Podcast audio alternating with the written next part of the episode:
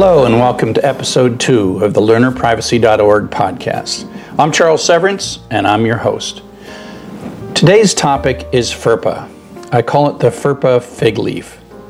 Most campuses have no privacy strategy beyond FERPA. FERPA is a is grand privacy theater at most campuses, and we have like our, hardly we can get through a faculty meeting without talking about FERPA. But before we talk about FERPA, I want to talk about an actual good standard. I want to talk about the standards for medical data privacy. Keeping the medical record private is a core value of the medical profession. It's just kind of how things have been done since beginning of time. Now, it was simple 50, 100 years ago. You had one doctor and that doctor had your record probably in their office on paper, and you saw one doctor your whole life. But at some point, as people started moving around in uh, society and getting different jobs, and health insurance was involved, your medical record needed to follow you. And so there needed to be some rules about the exchange of that medical record. And HIPAA was introduced in 1996, and then another one called HITECH was the Health Information Technology for Economic and Clinical Health.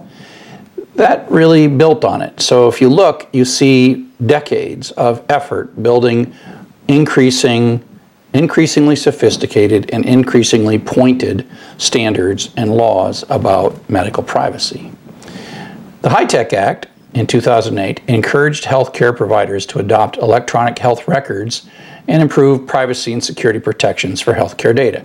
It went right to it. This is about privacy and records, right?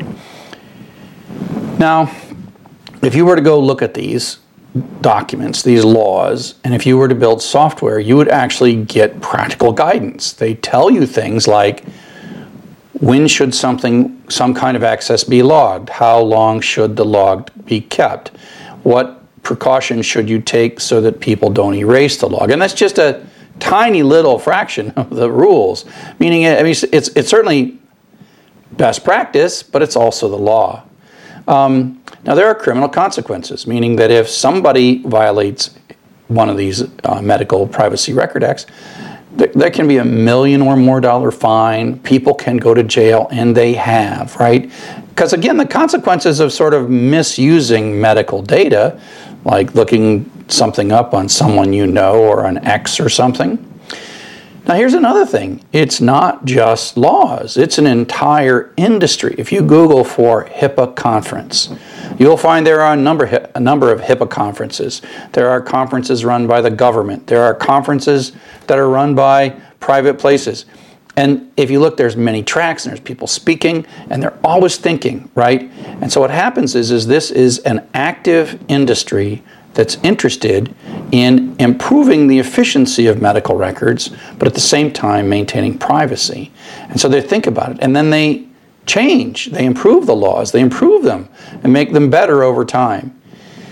So, in a sense, if you look back for over 20 years, the legal structure for medical record privacy is a pretty impressive bit of leg- legislation, and its implementation is impressive. And then those that I know who work in the field understand it and think about it all the time, and think about why this medical privacy is so important. So I'm impressed with medical record privacy. So, with that, now let's talk about FERPA.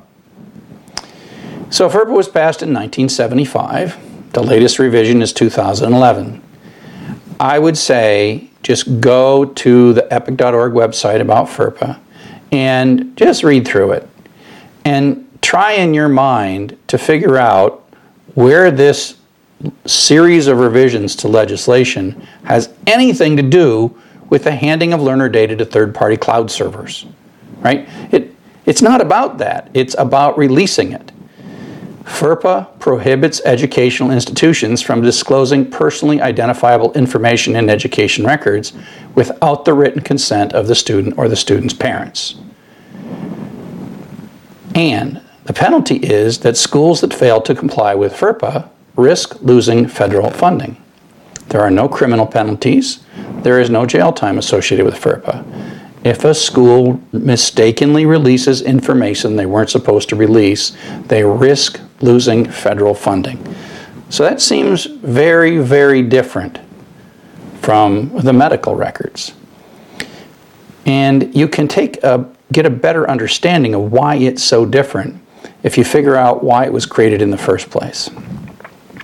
So prior to FERPA, there was FOIA, the Freedom of Information Act. It went into effect July 4th, 1967. FOIA was really a trend in increasing government transparency, and you might expect that in the 1960s there would be an interest in government transparency or increasing government transparency. If you go to most universities, especially state institutions, you'll probably go and find a salary book stuffed way back in the library. I, uh, have worked at university my whole life, and yes, you go look at the salary book once and then you get all depressed about it and then you never look at it again. But the reason the salary book is back in the library is because of the Freedom of Information Act. Now, of course, FOIA is fun for journalists, right? You can get a copy of a vendor contract and then write a really mean article about how bad that is. Or you can, if you want, get the grades of a powerful person and then write a nasty article that has really nothing to do with what they're doing currently. It's just that 40 years ago they got a C in their political science class. And so FOIA was sneaking into educational records. Now let's take a look at FERPA. So FERPA has some pretty shady beginnings. And here I'm quoting from the epic.org summary of FERPA. FERPA was offered as an amendment to the Senate floor to a bill extending the Elementary and Secondary Education Act of 1975. FERPA was not the subject of committee consideration, there were no public hearings, and there was no testimony from institutions or individuals before FERPA was enacted. In a way, what this is, is this is sneaking a bit of legislation on the end of a very highly uh, supported budget bill so that you can make a law and it sneaks into law without anybody noticing. In a later speech, Senator Buckley said that FERPA was adopted in response to, quote, the growing evidence of the abuse of student records across the nation. Now, I'm going to guess that the abuse of student records across the nation was rich people who were getting tired of having their grades FOIA'd, right? So, FERPA, for all intents and purposes, was a way to stop universities from giving up personal data for students. Now, that doesn't mean it's a bad thing, right? I mean, it's, it's not a bad thing to protect student privacy. But the law had one purpose and one purpose only, and that is to keep grades from leaving universities. The only penalty? The school might lose federal funding. There's no criminal penalty. You could sue if somehow your data was revealed mistakenly, but you might only get pain and suffering, and that is a difficult lawsuit to win against a university. I again encourage you to look at the history of FERPA they fine tuned the notion about release of information. They didn't really fine tune the transfer of information. Things like, you know, what if there was a disciplinary action, or what if the police wanted the data, et cetera, et cetera, et cetera. And so there was a whole bunch of things having to do with release because the first law was just you can't release it. And then they sort of refined it to be more appropriate. There's nothing about cloud vendors, there's nothing about wholesale transfer of student learning activity data to third party.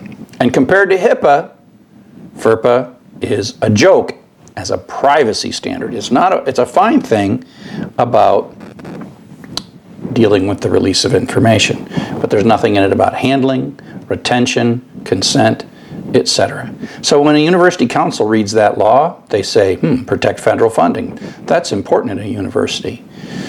And so, pretty much when you're going to hand student data over to a third party, you don't think about the student's privacy. You just want to make sure that that third party is not going to get you in trouble with the federal government. And so, you have a bunch of FERPA contracts. So, you basically go up to them and you say, Do you promise to follow FERPA?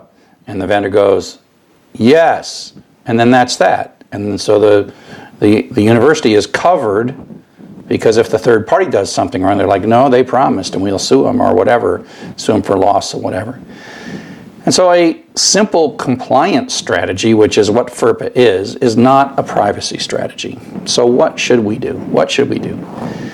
we should get an inventory of all the places that we have our learners' data, what data they have, how long we think they should keep the data. Let's come up with a common set of questions to ask our vendors about our learner data privacy. And let's get to the point where we've got a campus strategic plan that begins to think about addressing and improving learner privacy. Now, IMS, Global Learning Consortium, has been working and will continue to work on this area. And honestly, I think we got to give this more attention. I, I, said before that I'm coming late to this privacy party, but I think we all got to work pretty hard, and I think we all have got to teach those on our campus about this. So, in summary, FERPA is not law about privacy. It's a, and it's not a law about cloud edtech services. Let's look at the real risks of schools losing control of private student data.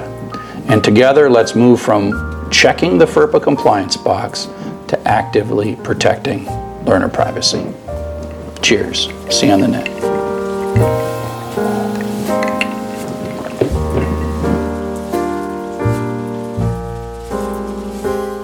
Thank you for listening to the LearnerPrivacy.org podcast. Our music is by Ease Jammy Jams.